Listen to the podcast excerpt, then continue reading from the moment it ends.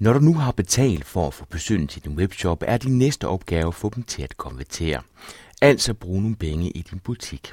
Emnet er konverteringsoptimering, og dagens gæst er Benjamin Gundgaard.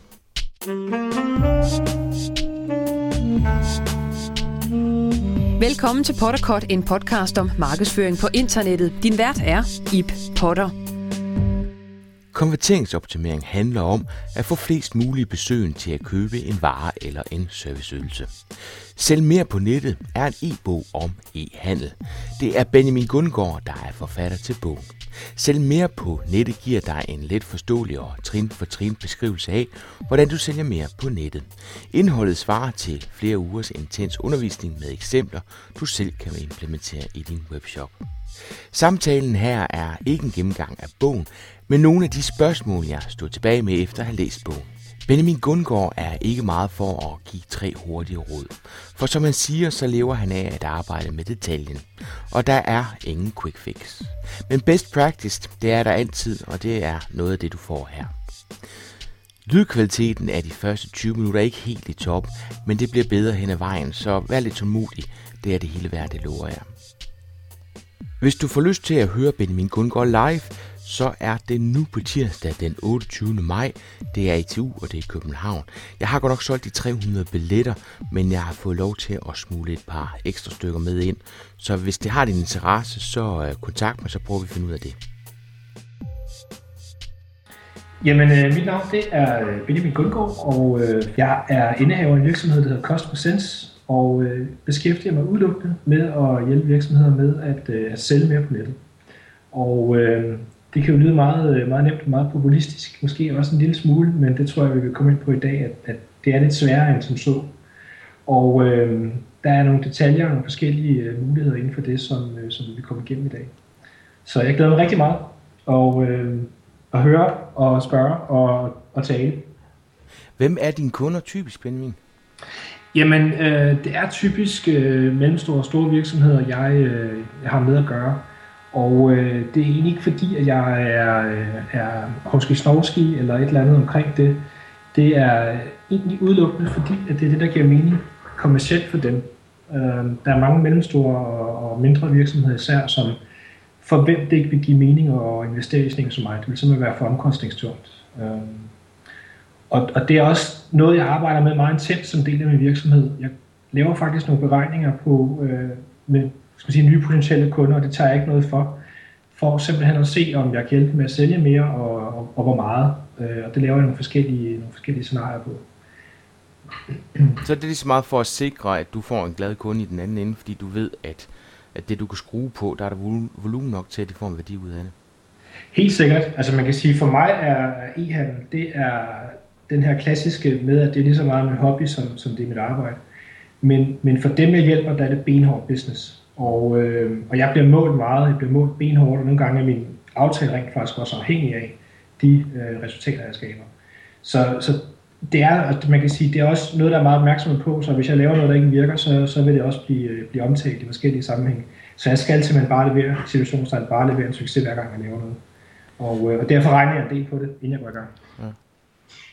Det er, øh, det er specielt det der med, jeg kan godt se fornuften i, at man går ind og laver sådan en deal om, at, at hvis du får skruet på de rigtige knapper, jamen så får du en bonus ud af det.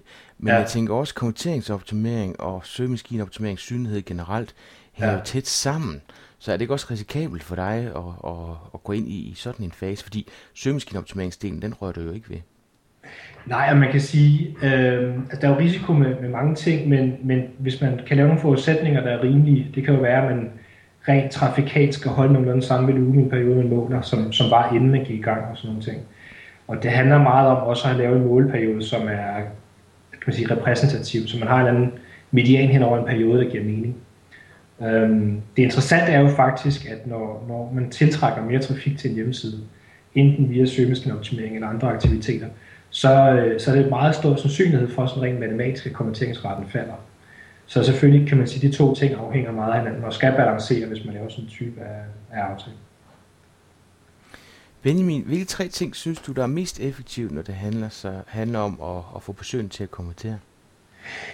Jamen, jeg, øh, som vi også talte om, inden øh, vi gik i gang her, så kunne jeg jo tale i, i timer om alle mulige detaljer. Øhm, men, men det, jeg synes, der er interessant, er det at kigge på, inden vi går ned til tips og tricks modulerne, det er egentlig at tale om sådan helt grundlæggende, hvad der, hvad der giver mening. Og der er tre ting, som overordnet, jeg synes, man kan gøre. Det første er, det er simpelthen at starte med at lave en, en brugertest af sin, sin hjemmeside. Og øh, dem, der kender mig, vil, vil vide, at det, det taler jeg meget om og nævner mange gange, og, og det kan jo selvfølgelig også blive øh, noget, man har hørt i, i andre sammenhæng. Men det interessante er, at jeg har stadigvæk øh, kunder og, og, hvad kan man sige, også øh, samarbejdspartnere, som for hvem ikke tror, at det at lave en brugertest er vigtigt. Og øh, jeg vil næsten sige det så direkte her, at har man ikke lavet en brugertestens hjemmeside, så ved man ikke, hvad man laver. Simpelthen. Og, øh, og det kan lyde meget hårdt, det kan lyde meget direkte, men det er virkeligheden. Det her med at sidde og tro, at man kan forestille sig, øh, hvordan folk agerer, og man tror, man ved alt omkring interaktion og sådan ting, det er, det er faktisk lidt naivt. Og, øh, og man skal være ekstremt ydmyg over for, hvad det vil, hvad det vil give af, af viden at lave en, øh, en brugertest. Øh, altså jeg har faktisk lavet over 100 brugertest, og jeg lærer noget nyt hver eneste gang, jeg laver den. Øh, jeg har arbejdet med e-handel i i, øh, i 12-13 år, og er ekstremt ydmyg omkring det her med at sige, jamen du, du, du bygger noget, du gør det så godt du kan, og så tester du det. Og øh, altså, til nogle af de bedste, bedste hjemmesider, jeg tester, der finder jeg måske en 30-40 fejl. Så det er, øh, det er en ekstremt god måde at, øh, at få et hurtigt overblik over, hvad der ikke performer, og man får en meget, meget hurtig tjekliste på at sige, hvad kan man helt konkret nu og her bare det at tage fat på. Og det er typisk ikke tre ting, det er typisk 30 ting. Så det er, øh, det er sådan med e-handel, det er ikke øh, tre skud fra hoften, og så øh, konverterer man en masse mere. Det er mange begge små princippet. Det er mange ting, man skal tage fat på. Selvfølgelig har man en hjemmeside, der måske ikke er så optimal, så kan det godt være tre store ting, der kan give relativt meget. Men, men typisk er det en 30-40, nogle gange op til 50-60 ting, man skal rette på sin hjemmeside, før at man, øh, man oplever den værdi, man, man er ude efter. Så det med at gå ind og lave en brugertest, det er, det er en god start. Hvis man ikke har gjort det, så er det om at komme i gang. Men det er vel også noget, man skal gøre løbende. Altså en brugertest er vel ikke noget, man ja. bare laver én gang, så implementerer man så. Hvis nu der er 30 ting, så kan det være, at man implementerer de 20. Ja. Øhm, men derfor så skal man vel stadigvæk holde øje med, øh, altså tingene forandrer sig, og de ting, man implementerer, kan vel også godt øh, afstedkomme nye øh, tvivlsspørgsmål, ikke? Det interessante er egentlig, at øh, det, er, det er sådan, så når jeg starter en kundeprojekt op nu, så det allerførste, jeg starter med, det er at lave en brugertest. Og øh, nu skal jeg lige sige sådan rent disclaimermæssigt her, så har jeg ikke nogen ejerskab i brugertest.nu, men det er simpelthen dem, jeg anvender. Øh, de kan ret hurtigt inden for en 2-3-4 dage, så kan de lave en, øh, en test og, øh, og levere en, øh, en, en udmærket rapport, der simpelthen viser, hvor der er nogle, nogle ting, der ikke fungerer. Og det giver et, øh, først og fremmest et fagligt overblik over en hjemmeside, der ikke fungerer, men også i relationen mellem min kunde og jeg, så giver det et, øh, et, et fælles verdensbillede omkring, hvad virkeligheden er. Og det er, det er helt fantastisk, det her med, at man går fra at sige, jeg tror, jeg mener, og nogle gange kommer ud til nogle kunder, hvor den, den dialog mellem designer og udvikler, der kan jo flyve, øh, flyve splinter igennem luften, den, den falder simpelthen helt ned til jorden, og man tager det stille og roligt, og finder ud af, at der er nogle ting, der ikke virker, den prioriterer man, og så tager man fat. Øhm, så tip nummer to faktisk i, i skal man sige, de her tre hovedting, jeg vil anbefale, man gør, det er så at sige, okay, jamen så laver vi nogle ændringer, og så, øh, så tager vi fat i, i de vigtigste, og hvis vi er dygtige, tager vi fat i dem alle sammen. Det er så ikke sikkert, at det giver mening at gøre, men, men i hvert fald tager fat i måske 80% af dem, der, der virkelig er værdi i.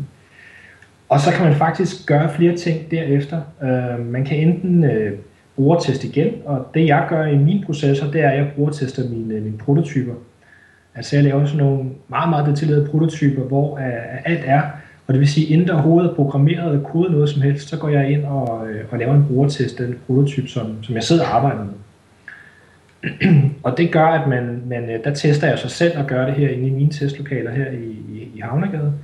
Og der bruger jeg så op til en time til et andet per person, så det er noget mere dybdegående test, hvor man virkelig tager fat og, og kommer det hele omkring. Hvor mange testpersoner hiver du ind i, i, til sådan en chance der? Jamen, man bruger øh, typisk fem øh, personer, og øh, hvis man er statistiker, så vil man jo øh, med det samme pege en finger op og sige, at det kan ikke lade sig gøre, og, og med fem mennesker kan man aldrig finde nok data, og det er forkert empiri og sådan noget. Men, men øh, der er stor forskel på det, der hedder kvalitativ data og kvantitativ data. Øhm, For det man egentlig gør, når man har, har fem brugere inde, øh, hvilket er en metode, som Jakob Nielsen, vores danske øh, brugervendingsekspert, og Rolf Molik har, har lavet sammen, det er, at ved at tage fem personer ind, så finder man faktisk, siger man, cirka 85% af alle de fejl i de øh, flows, man tester. Så det er en ekstremt god metode, og det er fordi, det er en kvalificering af, af data. Altså man sagt på jævn dans, så kigger man og ser, hvad folks adfærd er, i stedet for at man sidder og kigger på nogle statistikker og prøver at, at tænke sig frem i til, hvorfor performer den her side bedre end den anden osv. Øhm, så det er, øh, man kan godt teste med 10-15 personer, det vil bare være lidt spild af tid og penge. Mm. Så hellere at teste flere gange faktisk. Det giver meget mere værdi. Så hellere at teste to-tre gange med, med fem personer, så har man virkelig, virkelig gjort det godt. Så dit råd nummer et, det er øh, at få lavet en brugertest, og råd nummer to, det er så at få implementeret nogle af de her ting. Og der tænker jeg, Benjamin, på, øh, jeg tror, der er rigtig mange af de her webshop-ejere, som sidder med en scannet eller en dan-domæne, ja. øh, og ikke selv sidder med en kode, og det vil sige, at de skal til pengepunkt for at få rettet nogle af de her ting. Ja. Øh, men det er vel det, der skal til, ikke? Det skal alle, der arbejder med e Altså det skal store som små virksomheder. Øhm, man kan sige, at nogle virksomheder har selvfølgelig nogle øh, in-house ansat, men, men det er jo også intern tid, man skal bruge på det. Så, så præmissen for e-handel, det er, at øh, helt backbone for e-handel, det er, øh, det er teknologi og det er programmering. Så jo, man kan sige, at hvis man vil ud over standardskabelonerne, så skal man, øh, så skal man investere i noget teknologi. Det er man nødt til. Men der tror jeg, der er nogen, der bliver forvirret, fordi lad os nu sige, der ligger en 3000 scannet shops derude. Øh, kan vi forvente, at de har brugertestet deres brugerflade, sådan at check-out for eksempel at det er imødekommer den, den gængse forståelse af, hvordan sådan en skal hænge sammen? Øh, jeg tror ikke, der er så mange, der har gjort det. Øhm, altså, jeg, jeg skal med det samme sige, jeg er ikke så meget ekspert i, i den domæne og scannet-løsninger. Men jeg, jeg har rådgivet nogen, hvor at vi har, har tweaked og rettet på dem. Øh, og jeg ved, at de begge de to leverandører har gjort meget inden for det sidste par år for at gå væk fra nogle en ret grundlæggende fejl for, for sit liv, som der var i, i deres foregående versioner, til at løfte det til et fornuftigt niveau. Så, så jeg vil sige, øh, det er selvfølgelig, øh, det kan, kan selvfølgelig være lidt svært, når man arbejder i de her sådan meget hårdt kodede platform og, og, og rette, men jeg ved positivt i hvert fald, at nogle dandomæne sites, de er blevet tweaked og, og rettet ret meget, så det kan godt lade sig gøre. Øhm, og der, der findes også nogen, som, som er eksperter i de shops og ved, hvad man kan og ikke kan. Så øh, råd nummer tre, hvad vil det være? Jamen, råd nummer tre er, er jo et emne, som der er gået sport i på, på godt og ondt, og det er det er A-B split-testet. Og det er, øh, det er meget interessant at, at følge med i, hvordan folk bruger A-B split-test. Og det var også noget, jeg faktisk skrev et, et, et indlæg på min blog om for noget tid siden, fordi jeg ofte ser, at man gør det forkert rent faktisk. Og, og det man gør, det er, jeg vil lige inden jeg går i gang sige, at A-B split testing er et fantastisk værktøj, og, og det vil jeg lige prøve at komme ind på lidt senere og sige, hvorfor det er. Man skal bare bruge det på det rigtige tidspunkt i, øh, i sin proces. For den fejl, mange laver, det er, at de starter med at lave en A-B split, split test. Det vil sige, hvis man nu er matematiker eller statistiker, så tænker man, at vi tager en side, tester op mod en anden, og så får vi et udfald omkring, hvilken der er bedre end den anden. Det er også helt korrekt. Øhm, den udfordring, der er i det, det er, at det kan være, at man tester en en skidt løsning mod en, der er lidt bedre, eller måske i værste fald lidt dårligere. Så man, man ved egentlig ikke rigtigt, hvorfor den ene er bedre end den anden. Og det, der er udfordringen her, det er, at man skal simpelthen lave en brugertest inden. Så man skal kombinere øh, en test med at se brugers adfærd, forstå, hvorfor der er noget, der virker og ikke virker. Og så bagefter, når man så har foretaget nogle ændringer, så kan man prøve at splitte nogle varianter af de ting, man fandt ud af i brugertesten, der ikke virkede. Gør man det, så er det at brugerteste og ab teste de to aller, aller stærkeste værktøjer overhovedet findes inden for e-handel. Det er, og så er det fantastisk at ab teste, når man ved, hvad man gør. Øhm, jeg ser desværre bare nogen, der sidder og a tester varianter af måden, man lægger ting i indkøbskurven på, og navigationen på ens hjemmeside. Og det er sådan nogle ting, der skal man altså ikke lege med sine kunder omkring, fordi det er jo folk, du mister og ikke får igen. Så vi, så vi er fat i nogle nemme værktøjer her. Altså brugertest.nu er nem at komme i gang med, og AB Split Test er også nemt at komme i gang med. Der findes forskellige tools, men dit budskab det er, øh, det gælder altså om at få tænkt sig rigtig godt om, inden man kaster sig ud i det, fordi ellers får man egentlig ikke rigtig noget ud af det. Helt sikkert. Altså jeg vil sige, øh, hvis man, og det behøver ikke at være så dyrt. Interessant er, at, at, og nu siger jeg ikke så dyrt, der er nok nogen, der synes, det er dyrt, men, men en brugertest nu-test kan man få for 10.000 kroner. Og jeg vil sige, i forhold til den, den viden, man får ud af det, Altså jeg har nogle af de største virksomheder i Danmark og Norden, og også nogle af Europa inde til test herinde, hvor de sidder herinde en hel dag og observerer sådan en test, og de kommer næsten ud som nye mennesker. Altså det, det lyder meget flot og stort at sige, men de går altså fra at sige, at de troede, de vidste noget mere til at de lige pludselig faktisk ved uforholdsmæssigt meget omkring brugervenlighed, e-handel og deres egen virksomhed.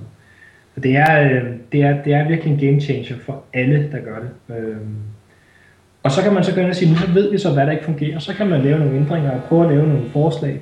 Og øh, best case brugerteste undervejs, eller alternativ A-B split test, det man er i tvivl om, om, om virker eller ikke virker, hvor man gør det sådan lidt forsigtigt og, og uden at eksperimentere med hele sit kundegrundlag.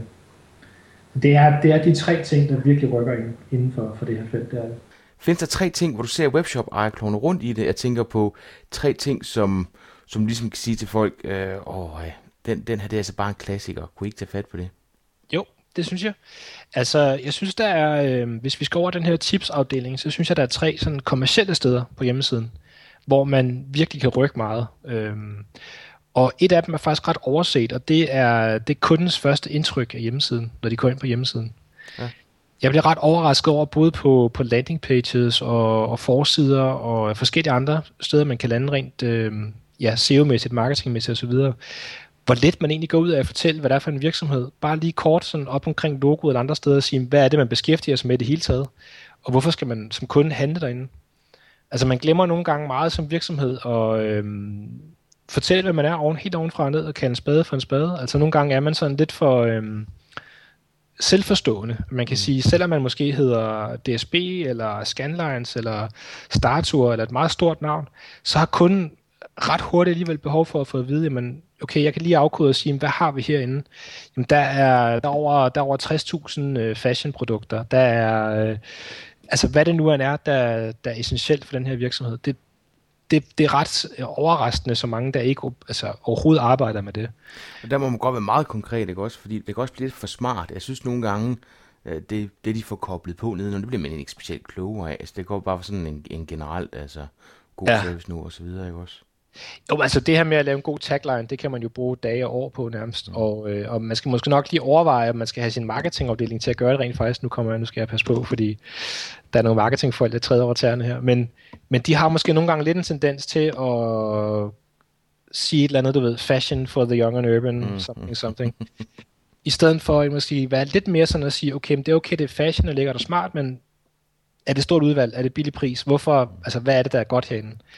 og, og det kan man simpelthen ikke sige for simpelt eller for enkelt. Altså der må man gerne være øh, meget direkte og øh, ja, utrolig simpel omkring det. Øhm, så er der alle mulige andre ting, man gør omkring, hvordan placerer man søgefelter, navigation, øh, designet i sig selv, helt udtryk omkring seriøsitet og, og forskellige andre ting.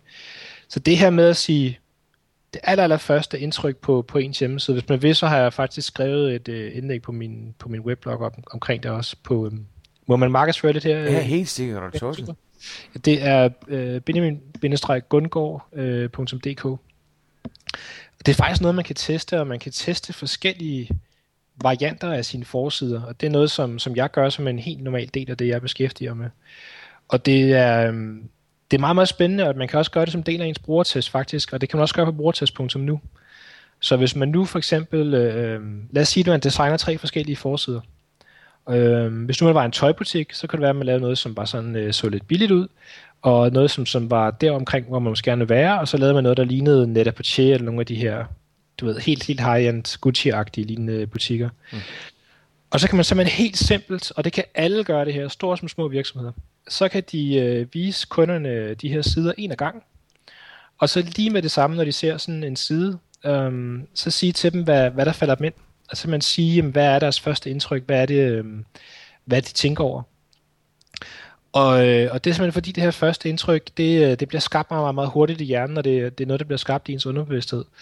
Så ved at man simpelthen beder dem om instinktivt at reagere, men de må ikke sidde og tænke over, de må ikke få lov til at bruge meget tid på det. De skal man bare sige, grim, pæn, rodet, flot, altså lige hvad der falder ind, blå, rød, øh, jeg kan ikke lide det billede.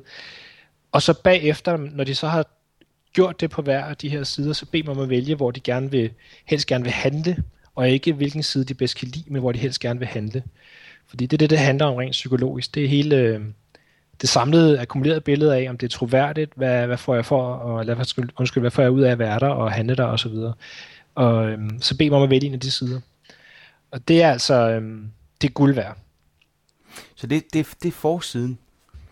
Jamen det, er, det kan man teste med udgangspunkt i, men det er lige så meget landing pages også, og man kan sige, at alle sider på ens hjemmeside er jo, er jo en landing page. Ja. Så hvis du har nogle elementer oppe i toppen af siden og andre steder på siden, der går igen, og som du ved virker, jamen så kan du få en lavere øh, bounce rate, skråstreg, frafaldsrate. Og, og det er simpelthen, altså jeg har, jeg har øh, på mange af mine kunder, eller relativt mange af mine kunder har måske oplevet, at man har haft en frafaldsrate på, lad os sige, en 40-50 procent. Og den har vi måske fået helt ned på en 20-25 procent. Ved simpelthen at arbejde med de her ting. Øhm, og, og design betyder meget mere, end man går tror. Altså, mm det er, øh, man, man, man, man skuer virkelig folk med hårene. Altså det der første indtryk, det, øh, det er ligesom med mennesker imellem. Det, det betyder uforholdsmæssigt meget. Så, så øhm, det var i gamle dage, man kunne have en grim øh, hjemmeside, som, som konverterede rigtig godt. Øhm, det, det er det færreste, der gør det. Så det, det handler om troværdighed og fornemmelsen af, at øh, hvad, hvad det er, der er kanten på, det her, på den her webshop, ikke? Det er det, og, og, og det er meget interessant, fordi mange taler om det her med at få, få e-mærket, og, få, og man er på Trustpilot osv., og, og det er også rigtig, rigtig godt at gøre, især hvis man ikke har et kendt brand. Men man skal også bare huske, at man man skaber et godt indtryk som, som den, du er som virksomhed med den kunde, der handler hos dig. Det er ikke andre tredjepartscertificeringer udelukkende, der gøre det. Det skal du selv arbejde på intens at gøre. Og øh, det er selvfølgelig et stort emne, man kunne tale meget, meget længere om, men, men hvis man kigger på det rent statistisk set, at man, man siger, der er måske 40-50%, der falder fra allerede på ens forside, og man får det ned på 20-25%, så har man jo en rigtig, rigtig god start. Og det vil man kunne se på ens bundlinje rigtig hurtigt.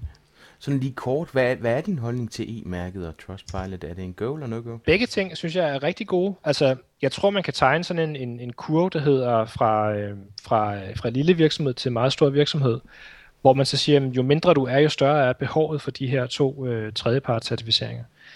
Fordi er du, er du øh, et, en ukendt virksomhed, og du skal til at bygge dig selv op, så er du simpelthen nødt til at have det. Altså, så, så kan du ikke operere uden. Hvor hvis du er en af de helt store, så taler vi meget store, så kan man sige, så er det måske nogle af elementerne, øh, man kan måske overveje, om det er vigtigt så at have e-mærket, eller det ikke er vigtigt at have e-mærket. Og så er det måske egentlig mere Trustpilot, der går over og bliver vigtigt, fordi så er det mere relationen mellem kunden og virksomheden, der er, fordi man kender godt brandet, altså folk kender godt Startur, eller de kender godt nogle af de andre store virksomheder. Så det er måske mere at sige, hvordan behandler de så kunderne, og hvordan er, hvordan er det at være kunde hos dem, og hvad har andre oplevelser omkring det. Okay, så dit tip nummer et, det var at øh, arbejde med førstehåndsindtrykket. Øh, og der snakker vi landesider, så det er ikke kun forsiden, men det er alle de sider, som man kommer ind på. Så det er noget med at kigge på de der elementer, og så er design, det skal altså ikke kun være noget, der er kønt, det skal være noget, der giver lyst til at købe. Lige præcis. Det, er, det synes jeg faktisk er rigtig godt opsummeret. Og, og, og jeg synes også, det her er værd at tænke på, det ved øh, alle dem, der arbejder med søgemaskineoptimering, at man har faktisk nogle gange nogle, nogle undersider, der kan være op og konkurrere med forsiden, eller måske lige under, eller nogle gange i, værst, eller i bedste fald, kan du også, kan man også udtrykke det, være bedre end forsiden til at tiltrække mm. trafik. Så det er, det er gældende for hele hjemmesiden. Og øh, har man en hjemmeside på et par hundrede sider, eller er man, eller er man ekstremt stor, og måske har et på et par tusind, så er det jo rigtig mange begge små, man får optimeret ved at arbejde med det her. Det, det næste sted, jeg synes, som folk overser rigtig meget, og der er næsten ikke nogen der hører det her, som ikke vil kunne tjene penge nu og her ved at gøre de her ting. Og det er at kigge på deres indkøbskurve. Rent faktisk er det statistisk set sådan, at mellem 70 og 80 procent af alle, som, som kommer ind i en indkøbskurve, de, øh, de forlader den. Og øh, der er sådan tre primære årsager til det. Den første, det er købmandskabet i leveringsomkostninger. Den kender de fleste. De fleste arbejder også med, at man enten har helt gratis levering, eller kan, kan købe over et eller andet beløb, og så får man gratis levering. Men de to næste er ret overset, synes jeg, i Danmark. Og øhm, det er den, den nummer to årsag, faktisk allermest største årsag til, at folk forlader ens indkøbskurve, det er, at kunden simpelthen ikke er klar til at købe. Og man glemmer lidt, synes jeg generelt inden for e-handel, at, at det er jo ikke sådan, at folk går ind på en hjemmeside, og så er de bare klar til at købe første gang, de er derinde. Det kan være noget, man skal bygge op hen over tid. Så noget af det, som man kan øhm, arbejde med, det er at øh, have sådan en save for later funktion, for eksempel, som, øh, som Asos.com har, eller Amazon.com har, hvor man i stedet for at, at slette en vare, og så ikke kan, kan tjekke ud, så kan man simpelthen bare gemme den senere til ned under kurven, enten via en cookie eller via et, via et login. Og det er, det er altså meget, meget nemme penge at tjene, øh, fordi så ser kunden de her produkter, de har gemt fra tidligere hver eneste gang, de går ind og, og interagerer med indkøbskurven. Den, den tredje ting, som, som, som er i det, det, det, det er, at, øh, at indkøbskurven bliver også brugt mere og mere til produktsammenligning. Altså man, man går ind på tværs af hjemmesiden og opsummerer op og, øh, og ser totalen, og så sammenligner man også med, med andre indkøbskurver. Det er der rigtig mange unge, der gør. Øhm, så når man har det, så kan man for eksempel gøre, som, som noget vi har lavet for, for Smart Guide, det er, at man, øhm, at man, øh, for os, man sidder i den her sammenligningssituation, så har vi over i højre side af skærmen på, på Smart Guys, så i stedet for at, at prøve at sælge en masse, så har vi udelukkende arbejdet på at, at operere med, med troværdighed og tryghed. Så der står øh, ekstremt tydeligt omkring øh, gratis levering, returret, øh, fortrydelsesret og omkostninger ved at sende varen retur og, og sikkerhed. Nogen, der ser den her højre side ind på, på Smart Guide, tænker, jamen det her det er så ekstremt overdrevet, at det, er jo, altså, det betyder jo ikke særlig meget. Men det kan jeg love dig for, at det gør.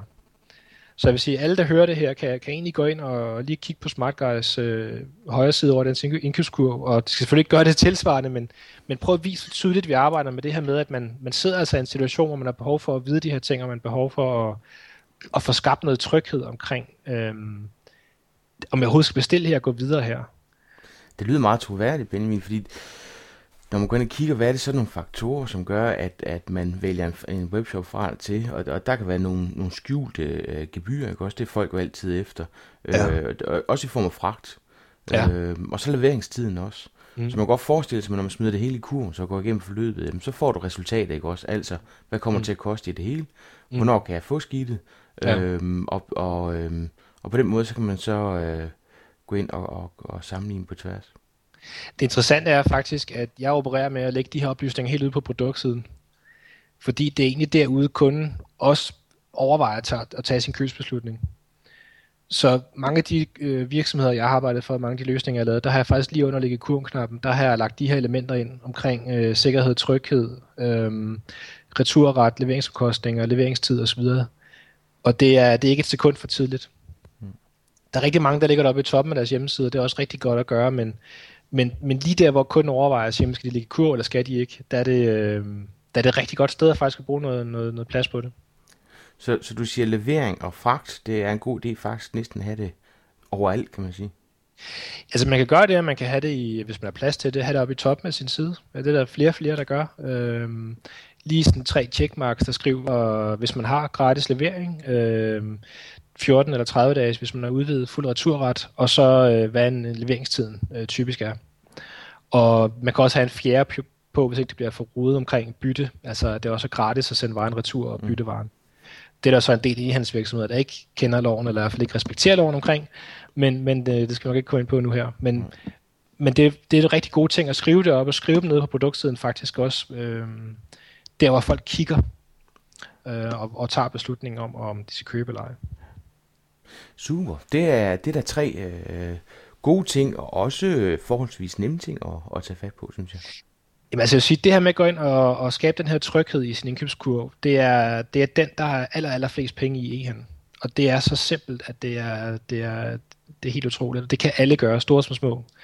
Øhm, og der synes jeg, at man prøver at gå ind og kigge på Smart Guy. Altså, jeg har masser af statistikker på, at det virker. Øhm, så det kan alle gøre. Og jeg bliver til stadighed overrasket over, at jeg går ind i en indkøbskurve, og så står der intet om de her ting. Altså det er 70% af alle e virksomheder, jeg går ind på. der står intet om, hvad koster det at få leveret øh, returret og så videre. Det, altså, det står der ikke overhovedet ikke. Og, og det er nok fordi folk tænker, det får de jo vide i købeflowet.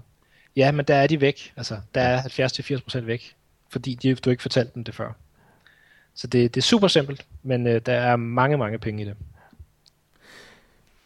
Benjamin, i din øh, bog, Sælg mere på nettet, der taler du om personas. Kan ja. du prøve at komme ind på, øh, hvad det er, og hvad det bruges ja. til, øh, og hvordan man som webshop ejer får forladet sig nogle personas? Ja, Jamen personas er, er, er gammelt kendt fænomen øh, helt tilbage i forskellige typer af produktudvikling, inden der var noget, der hed internettet og, og markedsføring og alt muligt andet.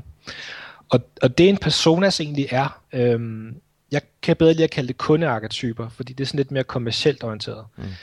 Øhm, men en personas er egentlig en repræsentativ øhm, person, der repræsenterer noget data. Det skal jeg nok lige prøve at forklare lidt mere normalt eller enkelt øh, efterfølgende. Øhm, fordi det der egentlig er i det, det er, at man typisk inden for traditionel markedsføring og også forretningsudvikling osv., der opererer man med, med segmenter. Og øhm, problemet med segmenter er, at de er, de er, de er meget generisk beskrevet. Det vil sige, du har ikke en, en, øh, en beskrivelse af, hvordan de egentlig interagerer med din hjemmeside, og hvordan de bruger dine produkter. Og det man er nødt til at vide i e-handel. Øhm, du ved sikkert også selv, øh, når du går ind på en hjemmeside, hvor lynhurtigt du finder ud af, om du vil handle, eller du ikke vil handle, og du går i gang med at søge og navigere, for finder du det, du vil have, eller gør du ikke, og så er du væk igen. Mm. Og det vil sige, hvis du sidder og bygger en, en hjemmeside omkring, at nu er I det blå segment, der bor i det område med den indkomst osv., så, så siger det ingenting omkring, hvordan du er, hvordan du agerer. Og det, man har nødt til at bruge øh, og vide omkring, når man øh, arbejder med e-handel i særdeleshed, det er, hvornår går du ind på hjemmesiden? Hvad er dine scenarier, når du kommer derind? Hvor kom du fra? Altså lavede du en søgning på Google? Hvad søgte du efter? Det vil sige, hvad leder du efter? Hvad har du brug for? Og hvad er du for en type? Og hvordan får man bygget et site op omkring det? Så det, man kan gøre med personas, det er egentlig, at man kan, man kan tage al den data, man har i sin virksomhed. Man kan igen for at bruge ordene kvalitativt og kvantitativt. Altså man kan indsamle alt data fra kundeanalyser, generelle markedsanalyser, hvad siger det nede i kundeservice, hvad siger din bedste sælger, sælger og, og kundeservicefolk, det er ret store oversete kilder til utrolig stor god viden. Øhm, hvad siger din tracking for Google Analytics, eller, eller Omniture, eller, eller hvad du anvender? Hvad har du af testdata for brugertest, eller AB-split-test osv.? Og alt det data samler man faktisk i en stor, øh, en stor bunke, og så finder man frem til det, der hedder dataklynger. Og jeg ved godt, det lyder ikke særlig simpelt, det jeg sidder og fortæller nu, men, men hvis du holder lidt ud, så, så kan jeg prøve at, jeg prøver. at køre det ind. så det man, det man faktisk finder ud af, det er, hvad er der af karakteristika på tværs af alle de data, man har i ens virksomhed. Og hvis man skulle... Øhm, du kan høre, hvor svært det er at forklare nu, ikke? Så hvis jeg skulle gå ind og forklare til, til, til min chef, eller til en kunde, eller nogen andre, og sige, hvad, nu skal du bare høre, vi har fundet nogle super spændende dataklynger ned i den her bunke, så vil de bare kigge på mig og tænke, mm, ja. Så man er nødt til at finde en måde at, at formidle det på og gøre det lidt mere tilgængeligt på. Så det man faktisk gør, det er, at man finder ud af, jamen, hvad er det så for en, øh, hvad er det for en alder, den her person har? Øh, hvor bor personen henne? Hvad er deres øh, adfærd? Øh, hvornår går de på nettet? Hvad gør de, når de går på nettet osv.? Og der finder man faktisk frem til de måske 4, 5, 6 forskellige øh, fiktive kunder, som repræsenterer den her data bedst muligt. Det, det bliver lidt mere normalt nu, gør det ikke det? Man jo, vinder? det gør det. Okay, så man, man bygger faktisk nogle fiktive kunder, som sådan, ved at du bygger din hjemmeside, dine produkter og din markedsføring op omkring dem, så rammer du syleskarpt ned i, hvem din rigtige målgruppe egentlig er. Og det, det interessante her er nemlig, at du kan ikke rigtig operere med segmenter på internettet, fordi jo, det kan du godt i forhold til indkomst og sådan nogle ting, men det er meget, det er meget øh, brugsorienteret. Det vil sige, at du kan have et brugsscenarie i en situation, og et andet brugsscenarie i en anden situation. Mm. Så hvis du, hvis du opererer med de her personas, så øh, har du måske fem øh, kundearketyper, som på en side kan beskrives. Øh, det kan være, det her det er en kunde, der hedder Henrik. Han bor i øh, Brøndshøj. Han er helt vild med biler, og øh, han køber den type bil, og han går på nettet og gør det og det, og det gør han typisk om aftenen mellem 8 og 9, og når han gør det, så søger han efter de her ting, og når han er derinde, så har han ikke særlig meget tålmodighed, fordi han er øh, meget tech-savvy osv. osv., osv. Så du får nogle utrolig målrettede kunder, som kan bruges og kommunikeres på tværs af hele din virksomhed. Og det er et fantastisk værktøj. Hvornår i processen gør du det, Benjamin? Jeg vil sige, det er, nu er vi ude noget best practice, og det er måske, øh, det kan lyde meget raketvidenskabeligt, det jeg gør her, og, og det er lidt ærgerligt, fordi det er det faktisk ikke. Og det bedste er at gøre det, inden man overhovedet går i gang. Mm. Øh, og der er, en, der er en bog, som jeg har refereret til nogle gange, også i tidligere øh, podcast, som hedder øh, The Persona Life Cycle med Tamara Adlin, som har øh, arbejdet hos Amazon, og som jeg også har lært meget af. Jeg har lært mange af Amazons øh, metodikker og principper. Mm. Og den bog beskriver egentlig, at det her det kan man altså lave på en 3-4-5 dage, hvis man er lidt, øh, lidt målrettet omkring det. Og det kan alle gøre. Øhm, så der er, sådan en, der er sådan en cheap måde at komme i gang på. Og det interessante er, at ligesom lidt mere brugerteste, at hvis man bare situationstegn starter med den, jamen forskellen på den og den helt store forkromede akademiske konsulentløsning til, jeg ved ikke hvor mange hundrede tusind, skulle jeg til at sige, det er måske 20% mere. Hmm. Så det er ligegyldigt. Altså, det er spild af penge. Det, det er bedre bare at gøre det selv, og gøre det så godt man kan. Selvfølgelig skal man have styr på sin data. Det vil så sige, at man skal vide, hvad man gør rent datamæssigt. Men følger man de metoder og principper, der er i hendes bog eksempelvis, så kan man altså øhm, have i situationstegn bare en side per, per kundetype. Og du kan vægte kunderne rent kommercielt i forhold til at sige, men er det, er det Henrik, der betyder mest, eller er det, eller er det Lisa, der betyder mest, og hvor meget betyder de hver især? Ja. og det, det, jeg har for eksempel lavet noget for, for General Electric, hvor at, øhm, det, er det, mest, det er det mest professionelle kundebrief, jeg nogensinde har fået. Altså, de gav mig simpelthen en bog med deres kundearketyper. Hvor at, øh, det tog bare en time, så kendte jeg jo deres kunder jo. Altså, jeg fik fuldstændig beskrevet, du skal høre, vi har de her øh, fire kunder, og de har den her hverdag, de ser sådan her ud, og, og i øvrigt så er der lige alle de her data, der understøtter alt det, vi lige har siddet og sagt til dig. Værsgo at gå i gang. Ja, for hvem er det, der skal bruge de her arketyper? Det er vel både designeren, når han skal tænke usability. Det er vel også den, der skriver, sådan at han ved, hvem han skriver til. Det er, det er så fantastisk et værktøj, for når, når, du, når du først har, lad os sige, bare en A4-side per kunde, og du så går ind i et møde, som man jo gør, med øh, måske tager en rådgiver som mig, og du har udviklere, og du har direktøren, og du har marketingfolkene, og du har øh, SEO-folkene, og du har øh, alle de her forskellige udviklere og, og så videre. Og alle kæmper jo om at have ret, og alle kæmper om forsiden, alle kæmper om, hvordan gør vi tingene og så videre. Men når du har nogle kundearketyper, så ved alle i virksomheden, hvem kunderne er, hvad der er vigtigt, og du går fra den her, ligesom du gør med en brugertest, den her, jeg tror, jeg synes, jeg mener holdning, som man jo dybest set ikke rigtig kan bruge til noget, fordi den er ikke baseret på noget faktuelt, til at man, man får et helt andet afslappet forhold til det, og siger, men når nu, vi er, når nu vi skal lave noget til Henrik, skulle vi så ikke lige overveje at gøre sådan og sådan, fordi at han jo gerne vil have det sådan og sådan og sådan. Så man går fra at måske være sådan lidt, lidt nogle modpoler i nogle sammenhæng til at få et, et fuldstændig fælles verdensbillede, man så koncentrerer sin energi omkring. Og det er, øhm, altså det kan ændre helt ens måde at drive virksomhed på. Og det, og det gør det meget nemmere for en selv. Altså, jeg oplever selv, når jeg skal ud og holde oplæg nogle gange, så har jeg sådan et billede af, hvem der jeg skal tale til, så får jeg lige pludselig en deltagerliste. Ja. Og whoopty, så bliver det helt andet oplæg, jeg skal holde, fordi jeg, jeg, lige pludselig kan jeg relatere til, hvem der jeg skal snakke til, og så er det jo slet ikke det, jeg skal ind på, så er det noget helt andet. Ja.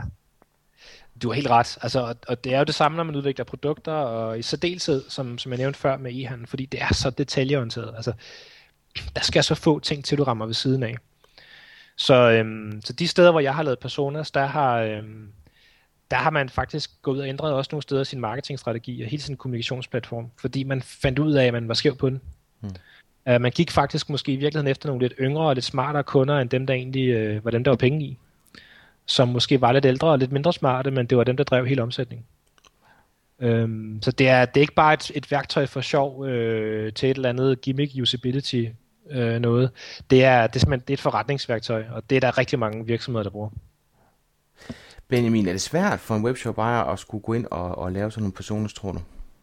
Altså jeg vil sige, det jeg plejer at sige til folk, det er, at første gang man laver det, så skal man enten få nogen til at hjælpe så med at gøre det, eller deltage i nogle, øh, nogle hvad kan man sige, undervisningsprojekter, hvor man gør det. Mm. Og det er egentlig ikke fordi, at det er svært at gøre som sådan, men jeg ser bare, at man laver nogle datafejl. Altså man kommer måske til at vægte en, en, øh, en, altså en kundeanalyse-rapport, man har lavet for højt, fordi det måske ikke er de rigtige kunder, der har svaret på den og sådan nogle ting. Øhm, så der er lige lidt, man skal vide omkring, hvilken data man bruger, når man vægter den, men, men altså alle kan gøre det. Og øhm, hende Samara, der har lært mig det, hun siger, øh, at hellere gør det 80% og komme i gang, og så øh, være så meget foran alle mulige andre, end ikke at gøre det overhovedet. Øhm, og det er faktisk, det er lidt, det er lidt sjovt faktisk, og det, at se, hvem der bruger det, fordi enten så er det sådan meget store corporate, øh, gennemarbejdede General Electric virksomheder, eller så er det faktisk startups. Det er lidt sjovt at se. Ja. Øhm, der er mange startups, som, som forstår at gribe ting rigtig an for start, og det, det synes jeg er vildt fascinerende. Øhm, at, at de ligesom siger, jamen vi, vi aner jo ikke, hvad vores målgruppe er, så vi er nødt til at have et eller andet sted, vi skyder hen, og så arbejder man sig hen imod at få nogle, øh, nogle kundearketyper. Du er i hvert fald for meget trigger til, at jeg skal have fat den bog og have, have gjort noget mere ud af det, så det er super. Benjamin, der er to ting, du ikke kommer ind omkring i, øh, i din bog. Mm. Øh, og det er nyhedstilmelding, ja. og så er det brug af sociale medieknapper.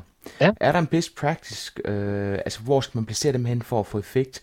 Øh, måske også lige så meget for at ikke forstyrre for eksempel et købsflow. Jeg vil sige, det med nyhedsmailen, det har du faktisk ikke helt ret i.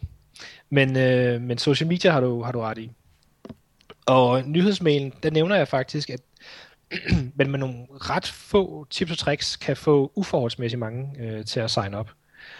Og øh, det man kan gøre, det er, når du er inde i et købeflow, uden overhovedet at forstyrre og ødelægge noget, så kan man, i stedet for bare at have sådan et hak, som worst case er prævalgt, som man skal blive irriteret over, man skal vælge fra, så gør to ting. Sig til folk, hvor tit de får nyhedsbrevet. Og, øh, og så have et link til, at man kan se det sidste nyhedsbrev, man har sendt ud, eller, eller et repræsentativt nyhedsbrev, som kan åbne i et øh, dimt layer, altså sådan et gråtonet lag oven på siden, som ikke forsvinder ud af, af købeflowet. Mm. Klassikeren er egentlig i sådan en sign-up øh, hvor man bare siger, få nyheder og tilbud fra os. Du ved ikke, om du får det på sms, mobil, e-mail. Du ved ikke, hvor tit du får det, og du kan ikke se, hvad du får. Så hvis det, du er, sender ud er godt, og du øh, viser til folk, så kan du, øh, jeg har oplevet, at de tre ændringer, jeg lige nævnte her, de kan få en 20-30 til 50 procent, og nogle gange endnu mere, til at, øh, at signe op til sin nyhedsbrev, øh, yderligere til at signe op til sin nyhedsbrev. Så det er, øh, det er faktisk ret nemt og ret enkelt. Men det er en del af købslået. Øhm, nogle af dem, jeg snakker med, som gør rigtig meget ud af deres e-mail marketing, snakker jo om, at der skal være forbundet, der skal være en freebie, der skal være nogle flere ting. Og et eller andet sted, så tror jeg, at de ønsker, at den er lige så stor som indkøbskurven på, øh, på sådan en webshop. Ja. Øh, har, har du set det fungere, eller forstyrre det indkøbskurven? Jeg vil ikke gøre det indkøbskurven overhovedet ikke. Det vil være det, det helt forkerte sted at placere sådan noget. det, man, det man skal være klar over, det er, at man kan faktisk få mange flere nyhedsmail signups øh, i et købeflow, end man kan. Typisk ved at have sådan en stor boks, hvor man øh, prøver at, at fortælle folk noget, de ikke har umiddelbart behov for på det tidspunkt. Altså det man kan gøre, det er, at man kan bruge fuldstændig samme principper af den boks, hvor man har sign-up. Øhm, altså jeg har set mange eksempler på, at man har split-testet varianter af tekst og så videre, men, men det handler altså om at sige, hvad, hvor tit får du det her? Øh, hvad kan du forvente at, øh, at, at, at få? Øh, og så vise et eksempel på, på det sidste nyhedsmail, som, som man har sendt ud, eller et repræsentativt nyhedsmail. Og det kan man gøre på forsiden, på produktsider, indholdssider, you name it, over det hele. Det er det, der virker bedst. Det er i hvert fald min erfaring når det så er på plads, så kan man lave alt muligt med, som jeg også har gjort med min egen bog, ikke? Altså få et gratis kapitel, øh, og så signe dig op her, og så må jeg øh, markedsføre mig over for dig efterfølgende, og sådan nogle ting. Og det er helt klart også noget, der virker rigtig, rigtig godt. Men jeg synes, det første er meget overset. Ja. Hvad så med de her social media knapper? Der, der tænker jeg på to typer. Den ene type, det er den der, der hedder følg os på Facebook. Øh, ja. Og den anden, det er, øh, når de er placeret på produkt, hvor man ligesom opfordrer folk til, uh, vil du ikke dele det her på din væg, fordi du synes, det er helt fantastisk? Mm. Altså, jeg skal med det samme sige, som jeg også nævnte for dig, inden vi gik i gang, jeg er jo på ingen måde social media ekspert overhovedet. Øhm, men jeg vil sige, der er et princip, som gør sig gældende, som man kan benytte, og det er inden for brugervenlighed, helt klassisk brugervenlighed, er et relevansbegreb. Og det vil egentlig sige, at man, og nærhedsprincip, altså at man viser øh, ting i nærheden af der, hvor kunden er ved at foretage en handling men det, det må, som du også siger, heller ikke forstyrre kerneflowet, så det er helt klart en balancegang. Hvis man tager en produktside, så kan man godt ned under, at man, eller over der, hvor man fortæller omkring øh, det, jeg nævnte tidligere med lige at nævne med leveringstid og sikkerhed osv., der kan man godt have de her social media øh, action points. Og så helst vise dem åben. Altså i stedet for at have sådan en, man skal åbne op og så se alle muligheder, så, øh, så vise dem, man har og dem, man satser på. Fordi det, det vil helt klart konvertere meget bedre i sign-up-raten. Så det handler rigtig meget om, synes jeg, at placere det lige der nærheden af, hvor kunden foretager en handling, altså nærheden af en ligakurknap, eller nærheden af nogle, nogle action points på, på, på hjemmesiden. Så skal det selvfølgelig være, at man har noget at give. Altså det skal selvfølgelig være godt, det man har, så får man, så får man også mange, mange flere til at, øh, at fortælle andre om det. Så øh, jeg synes, det handler rigtig meget om at placere ting i de rigtige steder, og så sørge for at give value for money. Altså, og så synes jeg, du har en vigtig point i, at man tager et valg. Altså der er sådan nogle share this-funktioner, hvor ja. den viser samtlige 148 social media platform, ja. som det kan deles på. Det er jo fuldstændig åndssvagt, i stedet for at tage et aktivt valg og sige, jamen det her det er meget, meget billedbåret, så det kunne jeg godt tænke mig, at bliver delt på Pinterest og Facebook. Ja. Uh, Twitter det er så ikke lige mit segment eller noget andet. Ja. Uh, fordi det er jo ikke sådan, at det ikke kan deles på de andre platforme. Der ligger bare en opfordring i det, og jeg mm. tror ved at tage et aktivt valg, og så vise to eller tre, mm. det er meget bedre. Og øh, det, der fungerer bedst på min blog, øh, synes jeg er meget overraskende, det er den gode gamle send til en ven. Det er så ikke mm. det, der står, men den, hvor man kan øh, klikke på den, og så aktivere den som en e-mail. Ja. Så øh, det, det synes jeg er, er lidt interessant med, med at, at gå ind og kigge på statistikken også. Se, hvad der fungerer og ikke fungerer. Det fungerer faktisk ud fra sådan et generelt princip, der er i brugervenlighed. Det, det hedder med et fint ord et distribueret interface. sagt på jævnt dansk, så, så viser man de knapper og funktioner, som 80% bruger, og resten, dem kan mm. man så åbne op på, på en anden måde. Og det, det konverterer meget bedre. Helt klart. Og selvfølgelig så man skal også overveje ikke at have sådan nogle små dæmt øh, grå knapper nede i bunden af ens, øh, ens forside, hvis man vil bruge det her aktivt og arbejde med det aktivt. Og det var sådan en opfordring til designer, som elsker at pakke det ind i et eller andet øh, sløret design. Det er lidt synd. Det svarer lidt til, hvis man kører ind i en by, at byen så har besluttet sig til, at alle vejskiltene skulle være i en anden farve, fordi man synes, det er pænt. Folk får meget svært at finde rundt, ikke? Det, har, det kan i hvert fald godt have en, en, en relativt stor konsekvens, hvis man er ude i, øh, i altså medmindre man arbejder med en high-end fashion, hvor man måske kan sige, der er man næsten nødt til at gøre det. Men, men gør man ikke det, så, øh, så skal man i hvert fald passe på med, som du siger, at ændre på standard symboler og standard ikoner. Fordi det, øh, der er du ude i sådan noget symbolforståelse, som, som kan være svært at afkode. Benjamin, hvor vil du sende webshop-ejere hen, øh, hvis de skal blive klogere på konverteringsoptimering? Altså, må man, må man anbefale sin egen hjemmeside? Helt sikkert. Okay. Ej, altså jeg vil, jeg vil tillade mig at gøre det, fordi det jeg egentlig gjorde for, jeg tror det er en måned siden eller noget lignende, det var, at i stedet for sådan at, at chatposte øh, nogle forskellige ting, så, øh, så lagde jeg simpelthen 187 helt konkrete øh, tips ud på, øh, på benjamingundgaard.dk, hvor at man gratis kan simpelthen fra A til Z, i stedet for at få tre tips, kan man få 187 gennemarbejdede, gennemtestede tips, som man selv kan tage fat på og komme i gang med. Og det var egentlig lidt ud fra betragtning af, at jamen, jeg synes, jeg havde, øh, jeg ved ikke, det lyder sådan meget ideologisk, men jeg havde behov for at give noget til, til dem, som har svært ved at komme i gang, simpelthen. Altså, øhm, der, der er nogle kunder, som ikke har mulighed for eller råd til at bruge sådan en som mig, så synes jeg, at man tager det her og komme i gang. Og hvis du følger det nogenlunde fornuftigt, så, øh, så kommer du langt. Og det starter med tanker i hovedet, når man løber de der spørgsmål igennem. Undskyld? Og det, det starter med tanker i hovedet, når man løber de her ting igennem. Det gør, helt klart, det gør det. Jeg vil sige, jeg har, jeg har folk, som, som arbejder med e-handel professionelt, som, som, som selv bruger det, har, har de røvet over for mig. Så, øh, så den, den er ikke helt tosset. Øhm, når, når det er sagt, så vil jeg faktisk røbe en kilde, som ikke særlig mange i Danmark kender, og det er en, der hedder Jack Arison. Og han har noget, der hedder arisongroup.com. Øh, og han skriver for øh, et øh, stort tech-magasin i, øh, i USA, og han er helt fantastisk. Både til at holde foredrag, men han giver også rigtig meget viden fra sig. Mm. Så hvis man går ind på arisongroup.com uh, under articles, så, øh, så synes jeg, at man kan få nogle, nogle vinkler, som er positive. De er ikke så nørdede, men de er baseret på ekstremt stor viden. Uh, og han formidler ekstremt godt, og han har ret i det, han siger. Tro mig, det har han. Så han er, han er et meget overset kapitel, synes jeg, i, i, i Danmark. Um, så synes jeg også, hvis man sådan skal gå hen i de sådan mere statistiske og, og, og empiri og klassiske baserede hjemmesider, men man er nødt til at kigge på Jakob Nielsen, vores, øh, vores danske øh, ekspert. Øhm, nogle har nogle forskellige holdninger omkring Jakob Nielsen, men, men, men det man må have respekt for, det er, at han ved i den grad, hvad han taler om, og han har testet det, han taler om. Der er altså ikke nogen sjove løsninger eller nogen øh, hula hej ting her, det, det er virkelig facts. Og det kan man gøre på, øh, på Usit, øh, eller nngroup.com det synes jeg er nogle af de mennesker, jeg øh, har respekt for, og som, som, som jeg ved meget om. Så er der også en anden en, som også er lidt overset her i, i Danmark, og det er en, der hedder Mark Hurst, som har noget, der hedder Creative Good, eller skriver på Creative Good, øh, og goodexperience.com, begge to. Og han er, han er lidt sådan en type som, som, som mig, som arbejder med, øh, med hvad kan man sige, e-handel, konverteringsoptimering, kundefastholdelse osv. Han gør det så i situationstegn bare for de aller, aller største, der overhovedet findes. Så han er lige, øh, lige hakket over mig i, i, i niveau. Øh, I hvert fald, kan man sige, i forhold til, til størrelsen af virksomheder.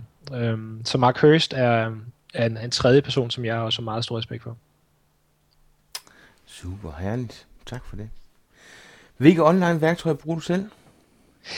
Jamen, jeg bruger egentlig ikke så mange. Det, ja. det er lidt interessant, men jeg bruger, øh, jeg bruger primært det, jeg nævnte selv. Altså, jeg bruger brugertest nu, og så øh, laver jeg øh, A-B-slit-test, og det sker ud fra, hvilke systemer kunden typisk bruger. Der er selvfølgelig nogle, jeg helst kan lide, andre ikke så godt kan lide.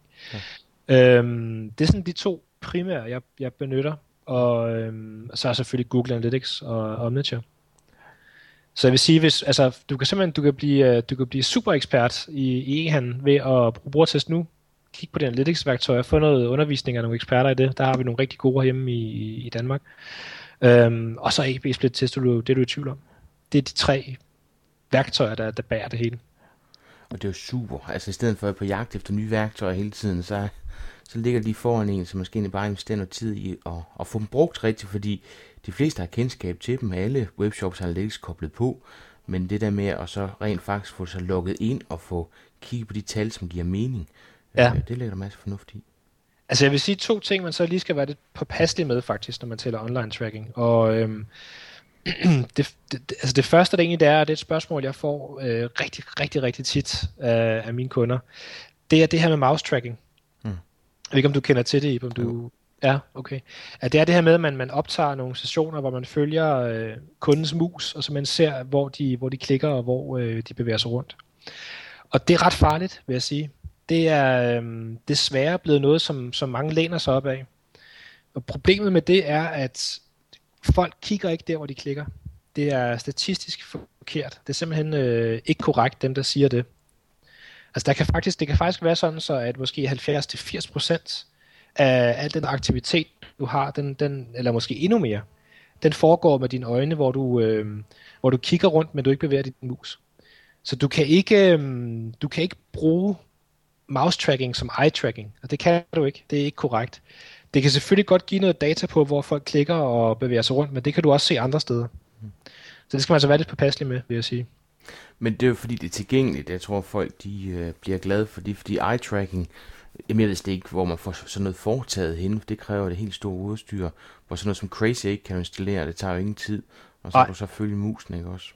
Jo, men det er, øhm, det, man kan ikke rigtig bruge det, vil jeg sige. Nej. Altså, øhm, du kan godt bruge det som sådan en, øh, understøttelse af noget, noget, noget Google Analytics data for eksempel, så man får lige at se et flow igennem sitet, om du har forstået det rigtigt. Det kan du godt bruge det til. Om der er harmoni mellem Google data og det du ser, men for at forstå brugervenlighed, så er du nødt til at se folk interagere med din hjemmeside. Du er nødt til at høre, hvad de siger, og du er nødt til at se, hvad de gør. Og, øhm, og hvis du vil teste sådan noget som banner og sådan nogle elementer, så skal du bruge eye tracking. Altså det er du simpelthen nødt til. Hvor, hvorfor man det foretaget i Danmark, og hvad koster sådan noget, Benjamin?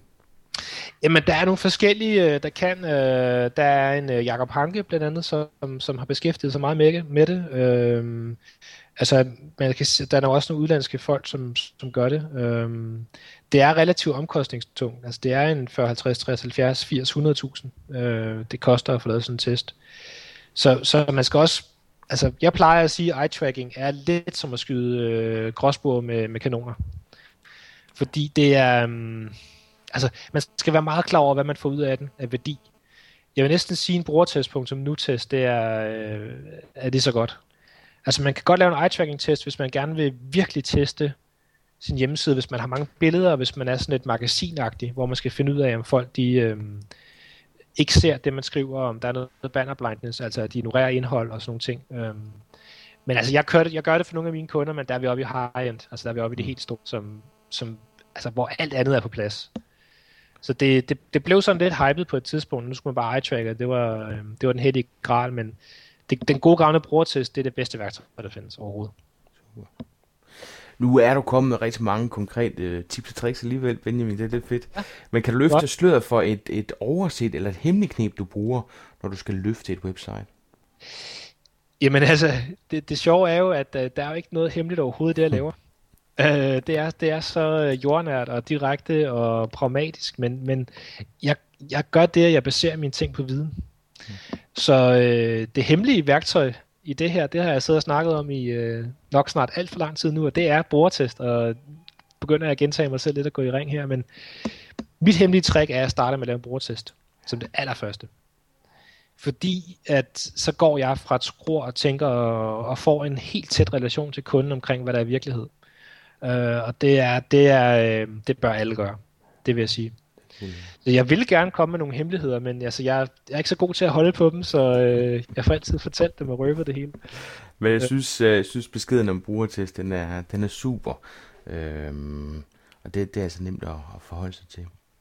Hvis du nu kunne foreslå en ny gæst til Pottercore, hvem skulle det så være, og hvorfor? Jeg ved ikke, om du har øh, mulighed. Tager du engelsk ind? Øh... Det, øh, det er jeg frisk overfor.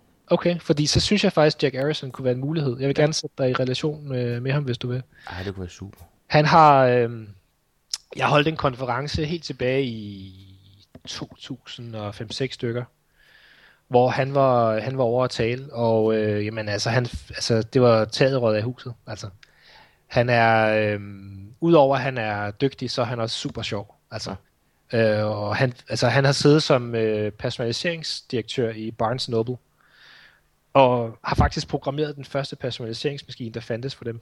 Han er, så han lyder meget nørdet, men han, altså, du, vil ikke, du vil ikke tro, at han var udvikler, når du taler med ham. Det vil du ikke. Og ikke noget, ikke noget om udviklere her. Jeg har meget stor respekt for udviklere, men, men i hans evne at formidle er helt unik. Altså. Så, så Jack Harrison fra, fra, fra Harrison Group, ham, øh, ham vil du blive vældig underholdt af, og du vil få rigtig meget viden, som vi ikke har i Danmark også.